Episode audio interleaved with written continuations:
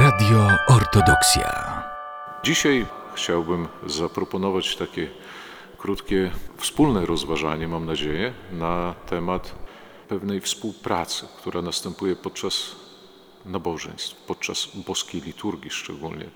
To jest współpraca Boga, współpraca wspólnoty wiernych, spośród której możemy też wyodrębnić y, duchownego. I te trzy elementy Bóg, duchowny, wierny na liturgii są nierozerwalnie połączone. Nie możemy zapomnieć czy pozbyć się któregokolwiek z tych elementów bez wypaczenia tego, czym jest tak naprawdę nabożeństwo, czym jest konkretnie boska liturgia.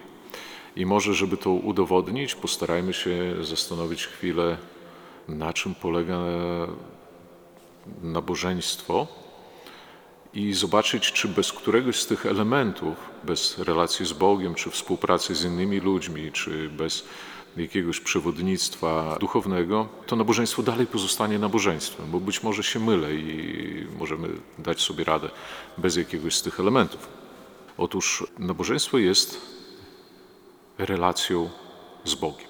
I my możemy różne relacje z Bogiem próbować nawiązać. Nie tylko poprzez nabożeństwo. Wiemy przecież o sile modlitwy. Modlitwa jest też relacją z Bogiem. Może ona być szczera, może być nieszczera, jak każda ludzka relacja. Można zaangażować w to swoje serce, a można po prostu próbować pewną tradycję wypełnić, pewne zobowiązanie, potraktować to jako coś na zasadzie takiej, jak czasami słyszymy, jak starsi opiekunowie tłumaczą młodszym dzieciom, no przeproś babcie czy ciocie. I na przykład takie dziecko mówi, przepraszam. Tak? I jakoś tak nie do końca wierzymy, że to jest szczere w tym momencie, tak? No trochę wymuszone. I czasami modlitwa też i ta nasza relacja z Bogiem też jest w jakiś sposób, przyjmuje taką formę, pewnej formy wymuszonej. I to nie tylko kiedy ktoś nas obliguje na przykład do tego, że, że powinniśmy się modlić, czy powinniśmy pójść do cerkwi, czy powinniśmy się spowiadać, czy powinniśmy wziąć udział w jakimś świątecznym nabożeństwie, ale nawet kiedy sami siebie przymuszamy do modlitwy, tłumacząc to tym, że no przecież jest taki rygor, rano i wieczorem mamy się pomodlić, czy też mamy niedzielę, więc musimy się pomodlić, tak? Za każdym razem powinniśmy łapać się na takich myślach, e, zwracać uwagę na to, czy przypadkiem e, dzięki takiemu myśleniu nie doprowadzamy do tego, że ta nasza modlitwa jest nieszczera. Ale oprócz tych uwag, to jest oczywiście relacja, relacja z Bogiem. Relacja, którą kto kieruje tak naprawdę, to trzeba sobie e, zadać pytanie. Kto jest takim narratorem tej naszej modlitwy? Jeżeli modlimy się słowami modlitw, które przekazała nam cerkiew, na przykład zostały zapisane w Piśmie Świętym, w Ewangelii, tak jak modlitwa pańska, czy modlitwa Bohorodzice Dzieworadusia, czy inne modlitwy, to modlimy się tymi słowami, więc ktoś nam jakby podpowiada tematy, które powinniśmy poruszyć w naszej modlitwie, w naszej rozmowie z Bogiem. Podpowiada nam, o czym mówić, o co prosić, za co dziękować, na co zwrócić uwagę. To jest piękno y, jakby naszych modlitw. Czasem jednak modlimy się od serca albo dodajemy jakieś dodatkowe nasze intencje. I tu autorami jesteśmy my sami. I y, zwróćmy uwagę na to, że często jeżeli człowieka boli mały palec, czy ząb, który jest mały, E, to, to cały organizm odczuwa efekt tego bólu. I tak samo e, są przeżycia duchowe, które, wydarzenia, które przeżywamy. Wydaje się coś drobnego, ale już cały organizm, cały człowiek jest na przykład zdenerwowany albo przestraszony, albo w jakiś sposób no, wyprowadzony z tej takiej harmonii i równowagi, do której się przyzwyczaił. I oczywiście też to będzie miało wpływ na to, o co i jak będziemy się modlić. Ta modlitwa może więc wyglądać bardzo chrześcijańsko i bardzo prawosławnie, zgodnie z tym, co przekazuje nam Ewangelia i tradycja święta, ale też pomyślmy, że może ona przyjąć formę naszych chceń, naszych potrzeb, naszych życzeń, kiedy możemy zamienić dziękczynienie Bogu tylko i wyłącznie na przykład w nasze prośby. Ktoś na przykład jest chory, nieuleczalnie chory, poważna choroba, albo ktoś z naszych bliskich jest chory, tak? I to jest temat, który zaczyna dominować w naszym życiu. Oczywiście, jeżeli z kimś łączą nas uczucia, kochamy taką osobę, no nieba byśmy jej przychylili, więc, więc wtedy naturalnie wszystkie myśli nasze krążą wokół takiej osoby, wokół jej potrzeb, wokół jej problemów. I w indywidualnej modlitwie możemy dojść do tego, że zaczyna to dominować i w naszej modlitwie, że przestajemy na przykład dostrzegać łaski, dary Boga, inne, a oczekujemy tylko tej jednej konkretnej uzdrowienia. I nic innego nas jakby w tym momencie tak naprawdę za bardzo nie interesuje. I to jest modlitwa indywidualna. Nabożeństwo w cerkwi nie jest modlitwą indywidualną. Nie może być modlitwą indywidualną. Zbieramy się jako wspólnota i to, co w klasycznych właśnie modlitwach, o których mówiłem, modlitwach, które były zapisane w Piśmie Świętym, podyktowane przez samego Jezusa Chrystusa, tak jak modlitwa pańska, kiedy On swoim uczniom powiedział, jeżeli chcecie się modlić, módlcie się tak. I dał nam jakby wzór modlitwy. Więc y, y, nabożeństwa troszeczkę nawiązują właśnie do tego ideału modlitwy, w której to nie my ustalamy tematykę modlitw, o co będziemy się modlić, a kiedy wchodzimy do wspólnoty, której są już ułożone te fundamenty naszych próśb, naszego dziękczynienia, w której ułożone są tematy, z którymi powinniśmy wyjść w stronę Boga i Boga w to zaangażować, wspólnie y, modląc się do Niego podczas nabożeństw. To zdecydowanie jest bezpieczniejsze niż modlitwa indywidualna. Jedno drugiego nie zastępuje i doskonale wiemy, że w praktyce naszej prawosławnej mamy i y, y, przywołanie nas do modlitw indywidualnych, ale zwróćcie uwagę z takim wskazaniem pewnych wzorów, norm. Mamy modlitewniki, mamy w tych modlitewnikach wskazówki, które z modlitw powinny być czytane o poranku, które były, powinny być czytane w ciągu dnia, które na przykład za zmarłego, a które na przykład wieczorem. Nabożeństwo to jednak nie tylko dobór tematyki, to nie tylko e, taki modlitewnik, w którym jest powiedziane o co mamy się modlić, ale też zwrócenie naszej uwagi e, na coś innego, że przed Bogiem jeżeli mamy się zbliżyć do Boga, to mamy tak na dobrą sprawę do zrealizowania dwa główne przykazania, o których powiedział Chrystus w Ewangelii: kochaj Boga i kochaj bliźniego swego. I znów, ponieważ te dwa przykazania są połączone takim spójnikiem i, to oznacza, że powinniśmy spełnić i to, i to, i jedno, i drugie. Bóg nie mówi nam, zwróćmy uwagę na to, miłuj Boga albo miłuj bliźniego, tak? czyli albo wiara, albo na przykład działalność charytatywna. Nie, mówi nam miłuj Boga i bliźniego. Z tego też powodu nabożeństwa stają się, często tak się mówi, modlitwą wspólnotową. To znaczy razem gromadzimy się na modlitwę. Nie modlimy się sami w zaciszu naszych domów, a spotykamy się z innymi ludźmi i wspólnie się modlimy. Po co? No i tu jest pierwsze takie potwierdzenie właśnie, żeby zrealizować to przykazanie miłości do bliźniego, żeby się nauczyć tej miłości do bliźniego. Jak jej się nauczyć? Jak ją w sobie wzbudzić? No, być może odpowiedzią jest tutaj bardzo proste stwierdzenie. Jeżeli kogoś poznaje, jeżeli poznaje jego wrażliwość, jego potrzeby, jego stan duszy, jeżeli się zaprzyjaźniam, staje się on dla mnie bliski, to wtedy nie jest mi obojętny. To wtedy zaczynam również myśleć i o nim.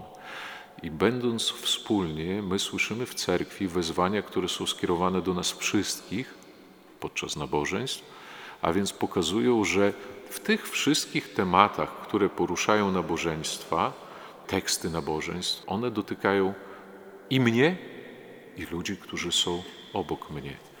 Więc będąc w cerkwi, będąc razem ze wspólnotą, ja widzę, że nie tylko ja jestem tą osobą, która się kaja podczas nabożeństwa. Nie tylko ja jestem tą osobą, która prosi o łaskę, miłosierdzie, zbawienie, pokój, uzdrowienie. Nie tylko ja jestem tą osobą, która za coś dziękuje, na przykład za miłosierdzie Boże, za przebaczenie grzechów, za, za łaski, które, które obdarzyły. Widzę innych ludzi i zaczynam rozumieć, że te wszystkie prośby, które padają podczas nabożeństw, te wszystkie dziękczynienia są i z mojego serca, w moim imieniu, ale i w imieniu innych ludzi. Więc można powiedzieć, że nabożeństwa to jest modlitwa wspólnotowa, ale to nie do końca jest pełnia odpowiedzi, bo w takim wypadku wystarczyło, żeby kilka osób się zebrało, żeby otworzyły Pismo Święte, znalazły fragmenty, które mówią o tym, jakie modlitwy Bóg nam wskazuje, żeby wygłaszać i po prostu je wygłaszać. I w tym momencie zbliżylibyśmy się do takiej praktyki staroobrzędowców, bezpopowców, którzy doskonale sobie radzą bez duchownych, spotykają się w swoich molennach, biorą księgi do nabożeństw i po prostu sami je odczytują, tak? Sami sobie śpiewają psalmy, czytają modlitwy, fragmenty Pisma Świętego. A jednak w naszej prawosławnej tradycji jest inaczej. Jednak podczas nabożeństwa jest ktoś jeszcze, kto, e, mówimy, przewodniczy temu nabożeństwu, który prowadzi to nabożeństwo duchowne, który, który je sprawuje. Tak? Zastanówmy się, czy ta osoba jest w tym momencie potrzebna, e, albo może inaczej, zastanówmy się, co ona wnosi, kim ona jest. Bardzo niebezpieczne jest zbytnie upraszczanie roli duchownego, bo z jednej strony i z drugiej strony można doprowadzić do wypaczenia roli funkcji duchownego. W tradycji prawosławnej, jeżeli wejdziecie do świątyni podczas liturgii, jeżeli zwrócicie uwagę na to, jak stoi cała wspólnota zgromadzona w cerkwi i duchowny, to troszeczkę już y, pojawia się pewna podpowiedź. I wierni, i duchowny są zwróceni w stronę prezbiterium, w stronę ołtarza. I wierni, i duchowny wspólnie, jeżeli padają słowa modlitw, modlą się do tego samego, do Boga. Wszystkie modlitewne wezwania duchownego są skierowane do Boga, podobnie jak słowa odpowiedzi, które padają z, ust wiernych. Jest piękne słowo cerkiewnosłowiańskie – predstojaszczy to jest ten, który niejako troszeczkę wychodzi przed szereg, jest tym, który prowadzi ludzi, stoi przed nimi troszeczkę, ale jest jednym z nich. Mylne byłoby, gdybyśmy popatrzyli na duchownego jak, jako takiego ministra albo ambasadora zesłanego przez Boga do tego, żeby oświecał wiernych, czy ich prowadził, czy nimi kierował tu jest y, takie niebezpieczeństwo zamiany funkcji duchownego, tak jak ją rozumiemy w tradycji prawosławnej podczas nabożeństw, funkcję takiego urzędnika ze strony Boga, kogoś, kto jest y, pewnym uświęconym kapłanem i w tym momencie spełnia władzę nad ludźmi. Jeżeli skrupulatnie przyjrzymy się funkcjom duchownego, w tradycji prawosławnej zwrócimy uwagę na to, że wszelka władza o której moglibyśmy mówić w cerkwi, tak naprawdę wychodzi od Boga, a nie od kapłana. I kapłan jest jedynie tym, który wspólnie z ludźmi intonuje wspólną modlitwę, zachęca do wspólnej modlitwy, przekazuje słowa Boże, czytając je i komentując wiernym i przewodniczy właśnie sprawowanym nabożeństwom, w których z całą wspólnotą on również i dziękuje, i prosi, i składa ofiary Bogu. I właśnie boska liturgia jest e, jakby fundamentem naszych nabożeństw i tym nabożeństwem, w którym najpełniej widać pewną taką symbiozę, współpracę duchownego, wspólnoty i Boga. Esencją liturgii jest złożenie Bogu dziękczynienia, złożenie Bogu naszej wspólnej ofiary. I zwróćmy uwagę, i w starej tradycji, i dzisiaj żywej wciąż w naszej prawosławnej cerkwi, ta wspólna ofiara jest przygotowywana właśnie wspólnie. Ofiarą jest chleb, który staje się ciałem Chrystusa. Ofiarą jest wino. Te produkty ludzkich rąk, trudu, wysiłku, ale też i intelektu, albowiem produkty te są już y, przetworzone przez, przez człowieka. To nie jest zboże, to jest chleb, który jest wypieczony, umiejętnie mm, przygotowany. To nie jest zwykły sok czy woda, to jest wino, które, które też wymaga pewnego wysiłku, pewnej produkcji. To wszystko jest przedkładane Bogu przez wspólnotę. I my możemy oczywiście powiedzieć, no ale jak to przez wspólnotę? Dzisiaj duchowny to przygotowuje przed nabożeństwem, a my przychodzimy na przykład 15 czy 20 minut później dopiero tak do cerkwi. Nie zawsze i nie wszędzie tak jest, po pierwsze. Po drugie, nawet jeśli duchowny y, sam musi wypiec prosfory na liturgię, czy sam zdobyć wino, to w to wszystko jest i tak czy inaczej zaangażowana wspólnota. W jaki sposób? Czasami no, wspiera duchownego w, tym, w tych przygotowaniach, pośrednio, pokrywając na przykład koszty. Czasami bardzo bezpośrednio i o tym bezpośrednim wsparciu warto powiedzieć. Bezpośrednie wsparcie to jest współuczestnictwo w tym ofiarowaniu, w tym przygotowaniu. W jaki sposób ono się wyraża? Ano w taki, że podczas proskomidii duchowny, kiedy wspomina intencje, z którymi przychodzi i przynosi te dary dziękczynienia, wspomina pośród imion świętych, pośród imion patronów świątyni, wspomina również imiona żywych i zmarłych, prawda? I nie ogranicza się do własnej pamięci czy do własnych intencji, a przedkłada Bogu intencje wspólnoty. To nasze karteczki, które my przynosimy. Tak? Jeżeli można powiedzieć o jakiejś współpracy, którą człowiek i duchowny i wspólnota realizują podczas proskomidii, to jest to właśnie te takie poczucie wspólnych intencji, z którymi przynoszone są te dary. Zwróćcie uwagę, że w tradycji prawosławnej zakazane jest dla duchownego sprawowanie liturgii samodzielnie, bez wspólnoty. Duchowny nie może, tak jak w tradycji katolickiej, pójść na przykład w chwili, której uważa to za, dla siebie za konieczne i odsłużyć liturgię. Nie może tego zrobić bez współpracy z wiernymi, bez tego połączenia intencji. Tak? I każdorazowo proskomidia, nawet rozpoczynana w pustej świątyni, bo często też tak się zdarza w praktyce parafialnej, że zanim wierni przyjdą do świątyni, to duchowni spokojnie zaczynają proskomidię. Dlaczego?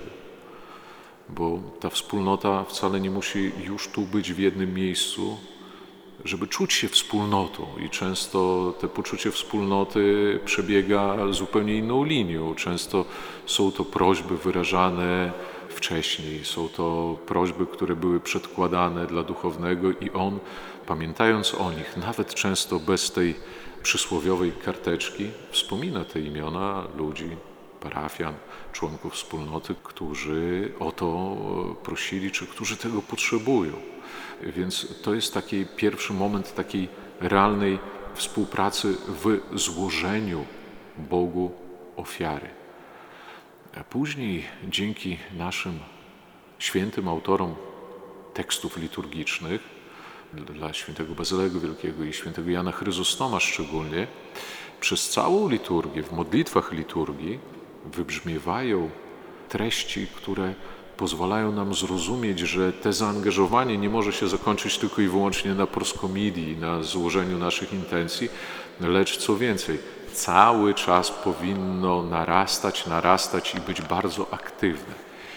Kiedy zakończy się proskomidia, zwróćcie uwagę, po błogosławieństwie, po pierwszym wezwaniu liturgicznym, które głośno wybrzmiewa w świątyni, błogosławione Królestwo Ojca i Syna, błogosławione Carstwo Ojca i Syna i Świętego Ducha, rozpoczyna się ektenia. Ektenię wygłasza diakon, jeżeli diakona nie ma w świątyni, to to prezbiter. Ale sens ektenii i jej centralnym miejscem nie są słowa duchownego, Nie są te wezwania миром Господу помолимся, o słysznie miry i spasienie dusz naszych Господу помолимся, o miry всего mira. To nie są centralne mm, momenty ektenii. Centralnymi momentami są te odpowiedzi, które wybrzmiewają po tych wezwaniach. Duchowny zachęca wspólnotę, koncentruje wspólnotę na modlitwie.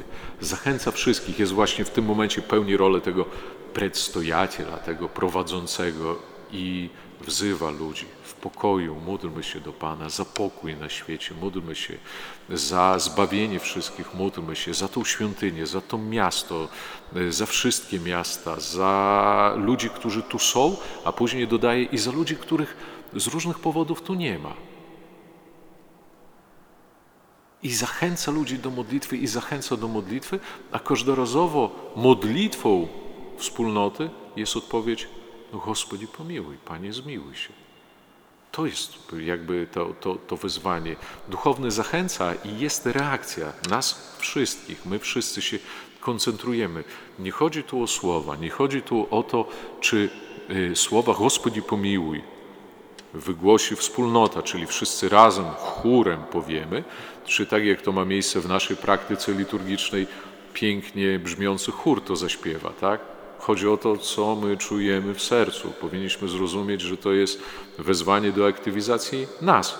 I my mamy jakby czuć się zobowiązani do tego, żeby o tej intencji myśleć, zaangażować się w to i właśnie być zaangażowanym. I to jest niezwykle piękne, że nabożeństwo tym się różni od indywidualnej modlitwy, tym się różni od naszych różnych dzieł, które czynimy, że w tym momencie jesteśmy przez mądrość cerkwi, przez y, naprawdę y, pełne mądrości selektywny wybór tematów, tak żebyśmy w krótkim czasie mogli powiedzieć o wszystkim, co najważniejsze i skupić się na tym, co najważniejsze, jest ta właśnie nasza aktywizacja. My się podczas liturgii i uczymy relacji i ją na żywo praktykujemy.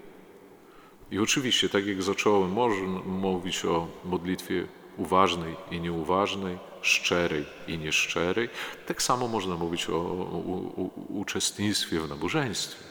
Może być pełne zaangażowania, może być tylko formalne. I jestem ciałem, ale duchem błądzę gdzieś tam, gdzieś tam, prawda? Ale i na to cerkiew znalazła, próbowała odnaleźć rozwiązanie. Święty Jan Chryzostom IV wieku w jednej ze swoich homilii powiedział następujące słowa: Kiedy przychodzicie do cerkwi, wchodzicie i wasz umysł jeszcze żyje tym światem, z którego weszliście, z którego przybyliście. I to trwa. Dlatego potrzeba nam chwili czasu na to, żeby te wszystkie emocje światowe uspokoić, a zmienić trochę nasze, nasz y, tok myślenia na ten Boży. I żeby zmienić tok myślenia na, na, na te wątki, które mm, dotykają naszej relacji z Bogiem, Dlatego modlimy się nie w domach, dlatego nie modlimy się, nie sprawujemy liturgii poza nielicznymi przypadkami na polach, na łąkach, w jakichś zaadaptowanych pomieszczeniach, a staramy się to robić w świątyni, która jest przygotowana do tego, żeby skoncentrować nas na Bogu, gdzie nie ma nic, co nam przypomni o tym świeckim życiu, a za to jest wszystko ikony, ikonostas, freski, nawet aromat, tak? Wszystko, co jednak koncentruje nas na, na, na, na sferze duchowej, na, na, na Bogu.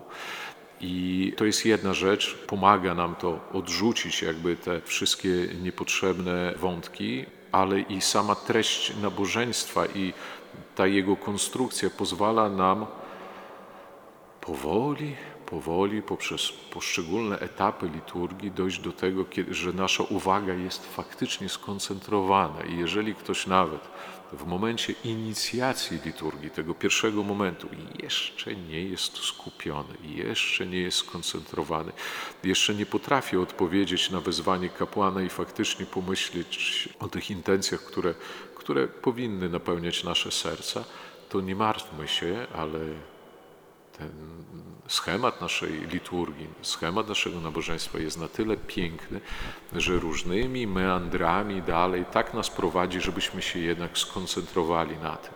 Bo po pierwszych wezwaniach Ekteni są śpiewane psalmy, które właśnie mają zwrócić naszą uwagę na czym? Na konieczności wychwalania Pana. Błogosław duszo moja Pana, chwal duszo moja Pana, tak? Jakby nie skupiają się już na naszych grzechach, na naszej pokucie, to inna tematyka, na inne nabożeństwa. A tutaj koncentrujemy się na tym, żeby przypomnieć sobie, jakże miłosierny jest nasz Bóg, żebyśmy uświadomili sobie, przypomnieli, być może odświeżyli to w swoim sercu, wszystkie łaski, które od Niego doświadczamy, doświadczyliśmy, których świadkami byliśmy w stosunku do innych ludzi, tak żeby ta liturgia faktycznie była liturgią, czyli modlitwą wdzięczności, ofiarą wdzięczności, ofiarą wdzięcznych ludzi, nie tylko tych, którzy proszą. I duchowny jest nam tutaj potrzebny przede wszystkim po to, żeby i akcentować to, co jest istotne z perspektywy cerkwi, żeby wyprowadzać nas z różnych meandrów niebezpiecznych, w które my sami możemy się, możemy się wpakować, ale też do bardzo ważnej rzeczy, żeby przypomnieć nam bezpośrednio nauczanie Boże, Słowo Boże. I dlatego jest i po tych psalmach jest przynoszona, eksponowana Ewangelia, są czytanie Pisma Świętego, jest komentarz tego Pisma Świętego, tak? jest ukazanie tego Bożego głosu, Bożego nauczania. I tutaj zwróćcie uwagę, faktycznie duchowny na chwilę zamienia swoją pozycję. Nie jest już odwrócony plecami do nas, a odwraca się do nas twarzą. Albowiem wychodzi ze Słowem Bożym do ludzi idzie głosić Słowo Boże, czyli pełni tą swoją misję apostolską w tym momencie, tak? Ale później znów się odwraca i znów w naszym imieniu, w naszej intencji składa Bogu ofiary. Jest wielkie wejście, jest wielkie ofiarowanie, czyli kanon eucharystyczny, tak? Jest przygotowanie tej ofiary i co później się dzieje? Jeżeli to miała być tylko um, y, wspólna modlitwa, to tak naprawdę po wspólnym ofiarowaniu chleba, i wina, z radością i wdzięcznością powinniśmy iść do domu. Ale jednak tak się nie dzieje. Jednak jest kanon eucharystyczny i jednak otrzymujemy od Boga coś podczas liturgii. Tu jest ta współpraca całej wspólnoty z Bogiem i tu jest czas Bożego działania. Duchowny, kiedy rozpoczyna liturgię, kiedy już wszystko jest przygotowane, zakończona proskomidia, kiedy czekamy na to wezwanie błogosławienno Carstwo Otca i Syna i Świętego Ducha, wypowiada w ciszy modlitwy Caro Niebiesny. Sława wyższych Bogu, wychwala Boga i na ziemi mir w człowieku błogowolenie. I później zwraca się do ludzi, kłaniając się im kolejny raz przed liturgią i prosi wspólnotę o wybaczenie jakby jedna się ze wspólnotą, żeby żaden grzech nie przeszkadzał w, tym, w tej wspólnej modlitwie, żeby nie było żadnego zła, które kładzie się cieniem na to, co wspólnota ma zamiar wspólnie robić, a później zwraca się, stojąc przed świętym ołtarzem, zwraca się i cicho wygłasza słowa. Czasami, zazwyczaj robi to diakon, jeżeli nie ma diakona, może to powiedzieć duchowny, Время сотворити Господєві. I te słowa w zasadzie są ostatnimi, które poprzedzają rozpoczęcie głośnej boskiej liturgii. I te słowa są wieloznacznie tłumaczone. Время сотворити Господєві. Czas służyć Panu. Możemy to odczytać. Jakby wezwanie diakona dla duchownego, że czas odłożyć wszystko na bok i skoncentrować się na służbie Panu. Ale tłumaczenie jest też inne. Czas, aby Pan zaczął działać. Время сотворить Господи, aby to Pan zaczął działać poprzez nas, w nas, w cerkwi. Nie musimy dochodzić do tego, które z tych tłumaczeń jest bardziej właściwe. Wydaje się, że oba kryją w sobie bardzo dużo prawdy. Że tak naprawdę jest to czas, kiedy my mamy się skoncentrować na działaniu dla, d- dla Boga, ale to jest też ten czas, kiedy Pan ma zacząć w nas działać. I w tym tkwi tak naprawdę nabożeństwo. Bo jeżeli dla człowieka, który jest obcy y, wobec wiary, zaczniemy tłumaczyć, czym jest prawosławna liturgia, czym jest prawosławne nabożeństwo, to wydaje mi się, że nie zrozumie. Spróbujmy to przeanalizować w ten sposób. Duchowni i wierni przynoszą Bogu ofiarę, chleb i wino, ofiarę dziękczynienia. Ofiara, która tak naprawdę y, jest ich darem, ale tak naprawdę też pochodzi od Boga, bo żeby nie dary Boże, to by nie było ani zboża, ani wody, tym bardziej nie byłoby chleba i wina i tym bardziej nie byłoby ludzkiego intelektu. Jeżeli jesteśmy ludźmi świadomymi, to wiemy, że to wszystko jest dzięki Bogu tak naprawdę, więc przynosimy Mu i pada to przecież podczas liturgii, to co Twoje, Twoja od Twoich Ciebie przynosiaszcze. Twoje przynosimy. Tak naprawdę niczego nie zrobiliśmy, tak? ale przynosimy chleb i wino. A Bóg przyjmuje te dary i oddaje nam swoje ciało i krew. I w tym tkwi piękno liturgii, tak na dobrą sprawę. Otrzymujemy coś znacznie większego niż to, co dajemy.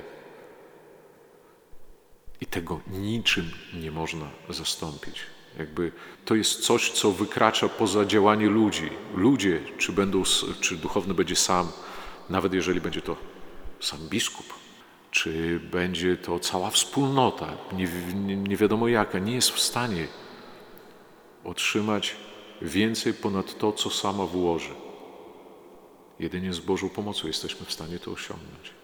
I, i, i dlatego, dlatego liturgię możemy określić jako właśnie taką tajemniczą, mistyczną współpracę duchownego, wspólnoty i kapłana.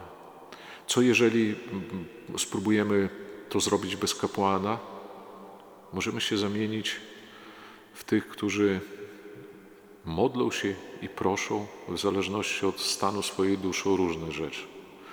Kiedy jestem dobrze nastawiony do ludzi, będę prosił o miłosierdzie dla nich. Kiedy jestem na nich obrażony, skonfliktowany, kiedy, czy kiedy prowadzę z nimi wojnę na przykład, to będę prosił, żeby Bóg im odpłacił złem za zło. Prawda? Przecież jakże łatwo jest nasze intencje wypaczyć. Jakże my sami jesteśmy w stanie swoje intencje wypaczyć. Więc dlatego kapłan jest nam potrzebny. Ale jego roli też nie powinniśmy przeceniać. W religiach pogańskich często w zupełnie inny sposób traktowano kapłana. Były religie pogańskie, które my określamy taką jedną etykietą, mianem szamanizmu. I w takich religiach kapłanów określano jako tych, którzy są znawcami, posiadaczami pewnego klucza do Bożych jakichś tajemnic.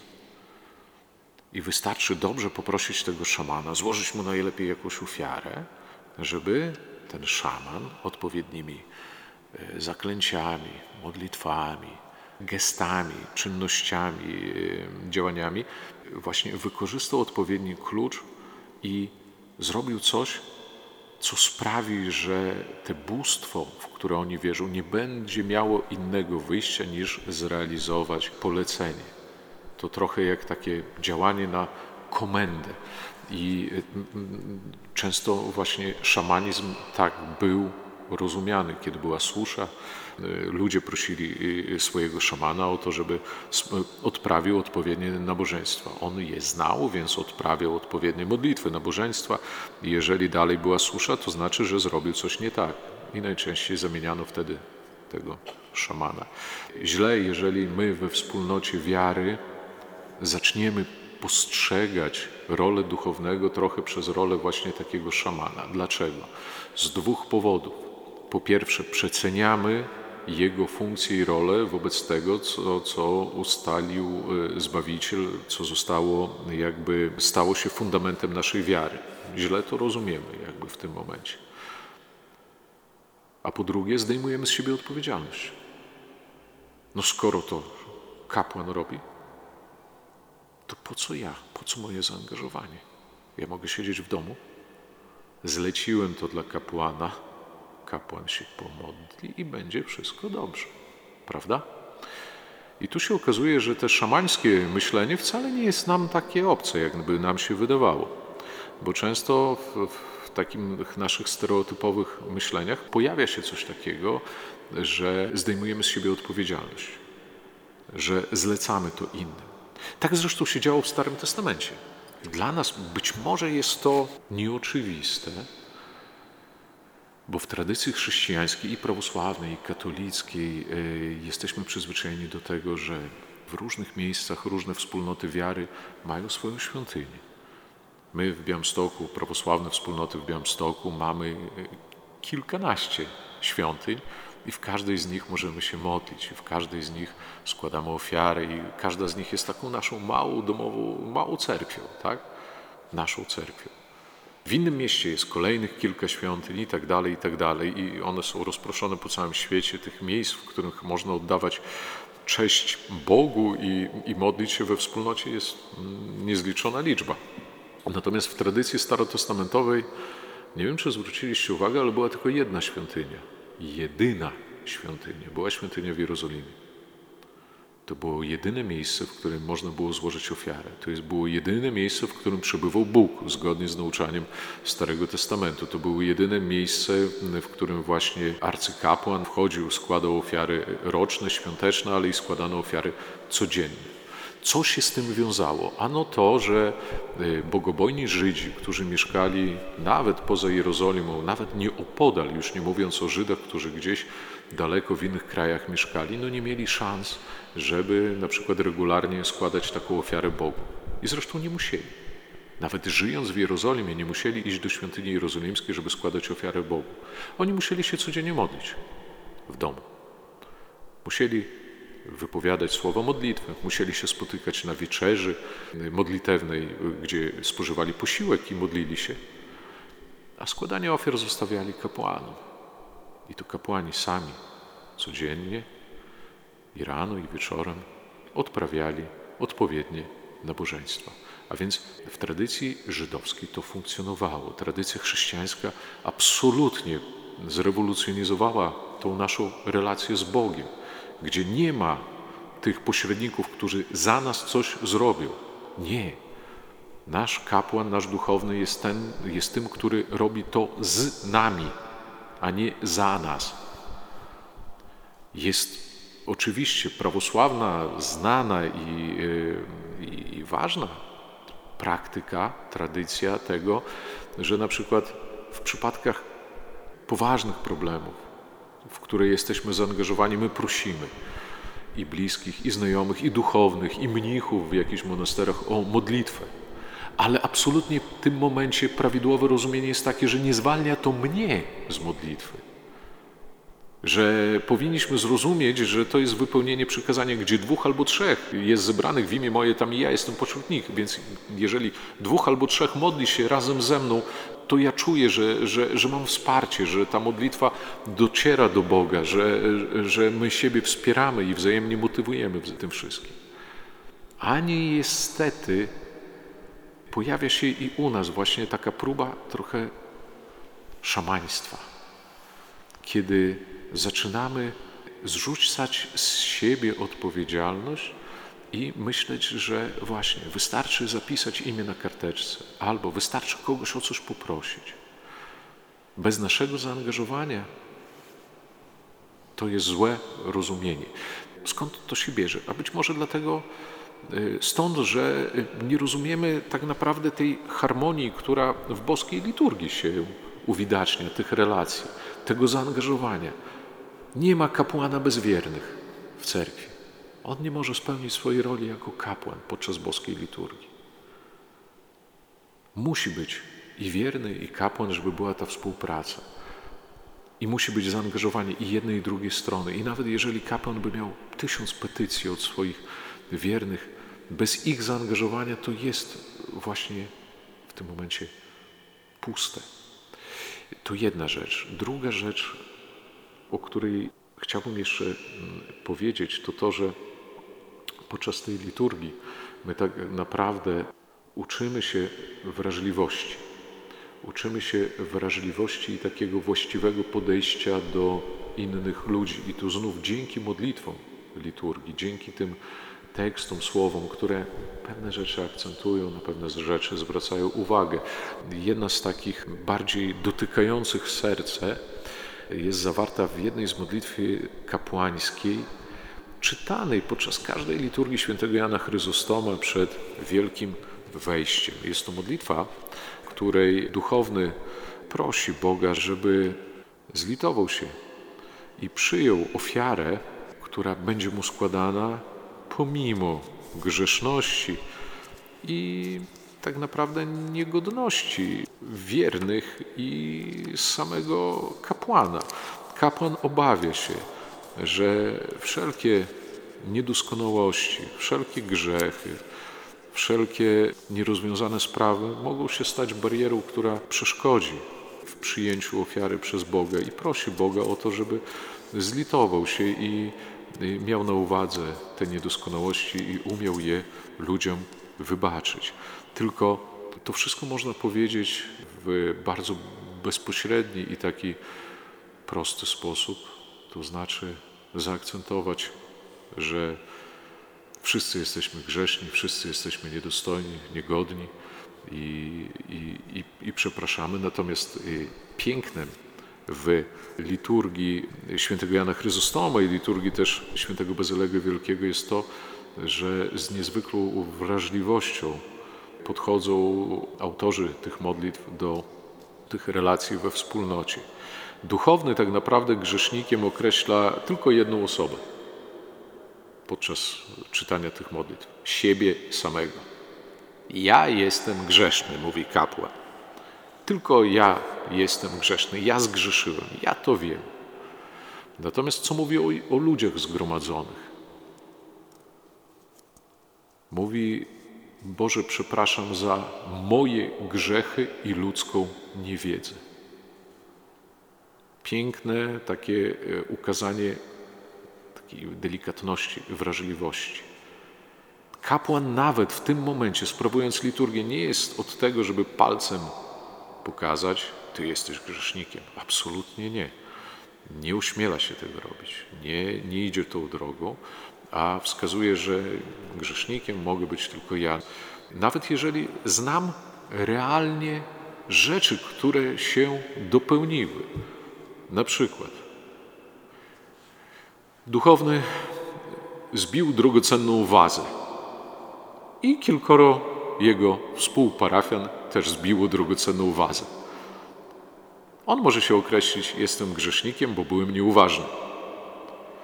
Ale ich nie ocenia jako grzeszników, tylko nazywa to ich niewiedzą. Być może dlaczego? To święty Jan Chryzostom też w homiliach tłumaczył. Być może dlatego, że nie znamy ich motywacji i nie wiedzieliśmy, dlaczego to uczynili. I być może uczynili to z niewiedzy i z obawy przed niewłaściwym osądzeniem, nieprawidłowym osądzeniem, właśnie zamienia na takie słowa: moje grzechy i ludzka niewiedza. Więc y, nabożeństwo, mimo że koncentruje nas na tym, że mamy kajać się w grzechach, że mamy prosić Boga o wybaczenie, że mamy go, Mu dziękować, zwróćcie uwagę, że w tej takiej y, warstwie pouczającej jest też bardzo motywujące i takie bardzo budujące. Nie osądza, nie krytykuje, nie zamyka przed nikim drzwi, a wręcz przeciwnie, stara się zachęcić ludzi, być taką zachętą delikatności, która doprowadzi tak naprawdę ludzi do tego, że z czystym sercem i szczerze i realnie będą składać Bogu ofiarę. Tego nie da się zastąpić indywidualną modlitwą, tego poczucia wspólnoty, która budzi miłość do bliźniego, pozwala realizować tą miłość do bliźniego. Jak ją mamy realizować? Czy mamy iść wszyscy działać w organizacjach charytatywnych? Nie zawsze to się uda. Czy mamy wszyscy czynami tylko dokonywać dobrych uczynków, to oczywiście jest pochwalne, ale ważne jest też to, co w sercu. I właśnie miłości do bliźniego uczą nas właśnie takie teksty liturgiczne, które uwrażliwiają nas na to, że być może ja grzeszę, ale inni ludzie, być może to jest tylko ich niewiedza. I jeżeli popatrzymy tak na naszego bliźniego, który nastąpił nam na odcisk, który zrobił coś złego, to być może będziemy dużo ostrożniejsi w osądzaniu. Być może tego nauczy nas nawet wspólna liturgiczna modlitwa, żeby być bardziej wrażliwymi na inną osobę. A to już bardzo szybko prowadzi nas do tego, żeby, że zaczniemy realizować te przykazanie miłości do bliźniego. No i przede wszystkim od tego zaczynają się słowa Chrystusa o największych przykazaniach. Być może to też pozwoli nam regularne, wspólne nabożeństwa tak naprawdę żywo i aktywnie zacząć realizować przykazanie miłości do Boga, bo to jest tym, co jakby inicjuje te, te całe przykazanie. I jeżeli ja oczywiście dzisiaj z jednej strony chciałem z, z Wami omówić wybrane teksty liturgii, ale z drugiej strony doszedłem do wniosku, że w krótkim czasie może lepiej jest po prostu postawić pewne takie ważniejsze akcenty na tym, co wydaje się ważne. I mam nadzieję, że gdzieś tam wybrzmi i, i, i będzie, będzie jakoś tak akcentowane to, że właśnie przychodząc na liturgię będziemy rozumieć i, i, i przypominać sobie o tym, że to jest czas wspólnego działania Boga, mój, duchownego, całej wspólnoty. I każdy z tych elementów podczas tej liturgii jest tak samo niezwykle ważny. A jeżeli każdy jest ważny, to jeszcze jest jedna interesująca kwestia, którą chyba można e, jakby zamknąć te, te rozważania. Ta kwestia to jest ograniczenie mojej własnej woli. Ta moja własna wola jest takim zwierzęciem, które bardzo często się przejawia w różnych moich decyzjach. Pierwsza decyzja: iść do cerkwi czy nie iść do cerkwi, tak? Druga decyzja: iść do spowiedzi czy nie iść do spowiedzi. Trzecia decyzja: iść do pryczastia czy nie iść do pryczastia, tak? I tu zawsze decydentem jestem ja. Ja rozważam, ja decyduję. Czasem, jeżeli człowiek jest bogobojny, to jeszcze skonsultuje to z kapłanem, prawda? Ale już na przykład wizyty w cerkwi, no to już jesteśmy samowładcami, wszystko jest w naszych rękach. Tak? A jeżeli zrozumiemy, że to nabożeństwo tak naprawdę to jest ta synergia, to może y, zadajmy sobie pytanie, a, bo jeżeli to dotyczy tylko nas, no to my jesteśmy poszkodowani. Ja nie pójdę do cerkwi, sam sobie krzywdę czynię. Trudno, tak? Y, moja strata, tak? Sam zdecydowałem, sam ponoszę konsekwencje. Ale okazuje się, że nie. Jeżeli spojrzymy na liturgię jako na wspólne dzieło, nasze, wspólne, wszystkich, to moja decyzja też ma wpływ na innych. I moja odpowiedzialność w tym momencie jest większa. I moje obawy powinny być w tym momencie też większe, i to powinno mnie też może czasem zachęcić do tego, że nawet jeżeli ja nie mam o co prosić, jeżeli ja nie mam za co dziękować, jeżeli ja nie mam, wydaje się, sił czy motywacji do tego, żeby się modlić, to przyjdę, żeby wspomóc innych. Przykład. Tak? I to już jest krok, który przezwycięży moją pierwszą pokusę nie pójścia do cerkwi. Drugą pokusę rezygnacji na przykład z udziału w spowiedzi czy w Eucharystii może przezwyciężyć moje przeświadczenie tego, że przecież to nie jest mój samodzielny krok, to jest we współpracy z Bogiem. I tak naprawdę to nie ja jestem decydentem, tylko to Bóg mnie zaprasza. Bóg mnie zaprasza, e, tak jak e, słyszymy przypowieść o uczcie, którą Pan przygotował dla gości weselnych. To jest ewidentne nawiązanie do tego właśnie wydarzenia. I w tym momencie znów to nie jest tylko i wyłącznie moja decyzja. A skoro tak, to może czasami trzeba wsłuchać się właśnie w głosy.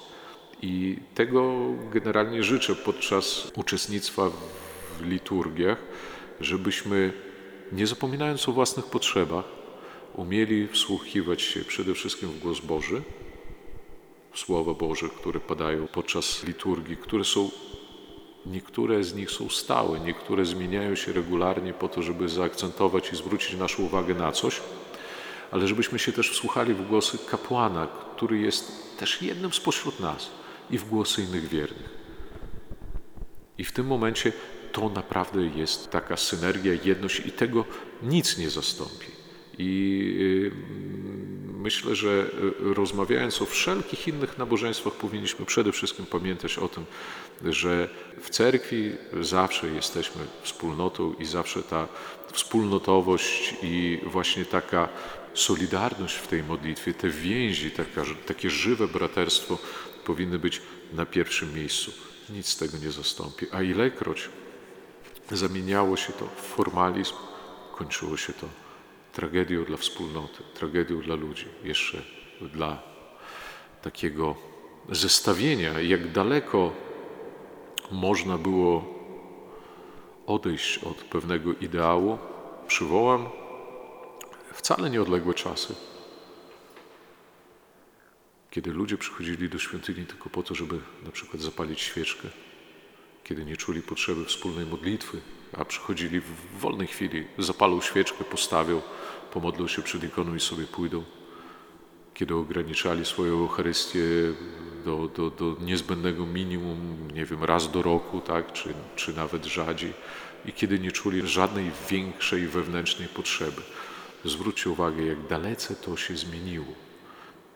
To jest ta wspólnota, to co właśnie płynie z takiego właściwego rozumienia liturgii jako takiego współ, takiej współpracy, to jest coś, co wciąga i sprawia, że takie wspólnoty, takie parafie, małe cerkwie, one, jeżeli wykorzystują chociaż te treści, które są w liturgii, te, te wzorce, które liturgia podpowiada, one się rozwijają i coraz bardziej cementują, cementują. I, I, chyba to jest naszym zadaniem, jak najbardziej zjednoczyć się ze wspólnotą, z Bogiem, traktować duchownego jako członka wspólnoty, jako jednego spośród wspólnoty, który jest tym, który wykroczył krok przed po to, żeby uporządkować nam modlitwy, po to, żeby przedstawić Słowo Boże, po to, żeby pocieszyć, po to, żeby w, w imieniu Boga głosić te słowa, które Chrystus sam przekazał nam w świętej Ewangelii.